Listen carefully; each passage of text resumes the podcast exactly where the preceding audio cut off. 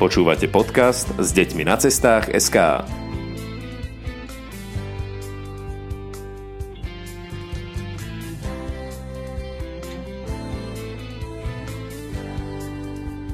Nová Sedlica Nová Sedlica je najvýchodnejšie miesto na Slovensku. Východiskovým bodom na výlety do tejto oblasti sme mali my Stakčín, viac o hoteli Armales, v ktorom sme boli ubytovaní, nájdete na našej stránke keď tam náhodou pôjdete, tak určite si nenechajte ujsť tatarčané pyrohy. Som mal až hrče za ušami, také boli dobré. Ubytovacích možností je tam veľmi veľa, zorientovať sa môžete aj na stránke Severovýchod Slovenska SK, kde je množstvo typov na ubytovanie, gastronómiu aj výlety. No a čo nájdete v tomto severovýchodnom kúte Slovenska? Predovšetkým pokoj. Je tam naozaj občas úplne ticho. Na niektorých miestach nikde nikoho. Človek si tam môže dokonale vychutnávať šum lesa alebo spev vtákov. No a v noci neuveriteľná nočná obloha. Hviezdy sú rozosiate úplne všade, oplatí sa tam teda určite aj prespať, opiesť si večer slaninku, rozprávať príbehy pri ohni. V tomto prípade dokonalá romantika. Turistický ruch je tu veľmi slabúčky, takže len kde tu sa na výlete stretnete s turistom.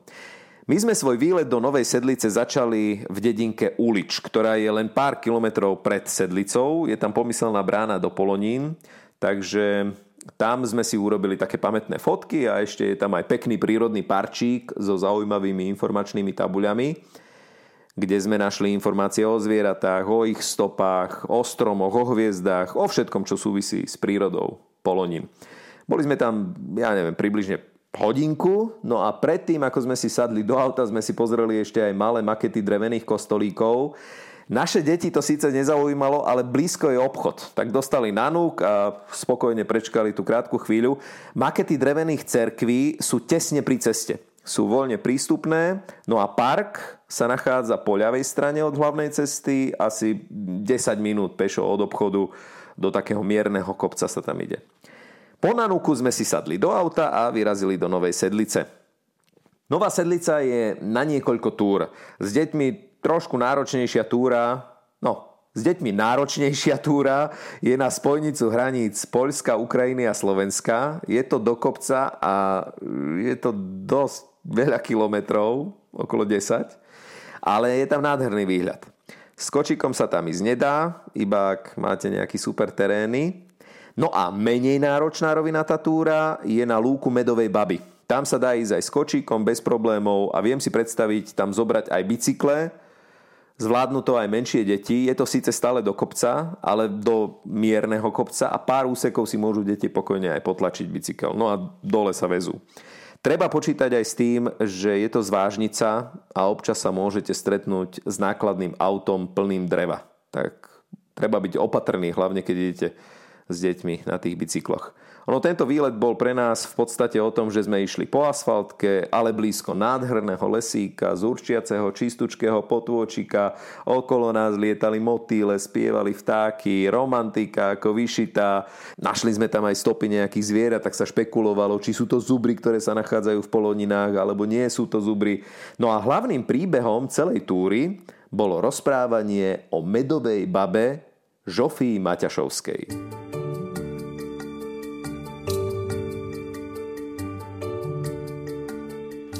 Medová baba naozaj existovala. Bola to jednoduchá, skromná žena, ktorá kedysi žila v poloninách a horelivo sa venovala včelárstvu. S veľkou láskou sa starala o viac ako 80 úľov. Chýr o nej a o jej kvalitnom, skvele chutiacom horskom mede sa rozšíril do ďalekých končín. Jej medík od nej brali vo svete vychýrené pernikárne v Pardubiciach a chodili si preň aj cukrári z nemeckého Kolína. Na medovej lúke stojí dodnes na jej počest drevená socha a je tam aj zrubový včelín, vďaka ktorému sa tu ešte aj dnes, dávno po žofínej smrti, možno kochať pohľadom na množstvo pracovitých včielok, túlajúcich sa z kvetu na kvet, aby vytvorili zdravý a chutný medí. Cesta na lúku medovej baby je dlhá približne 8 km z Novej Sedlice. Tam a späť je to teda celkom dobrá fuška.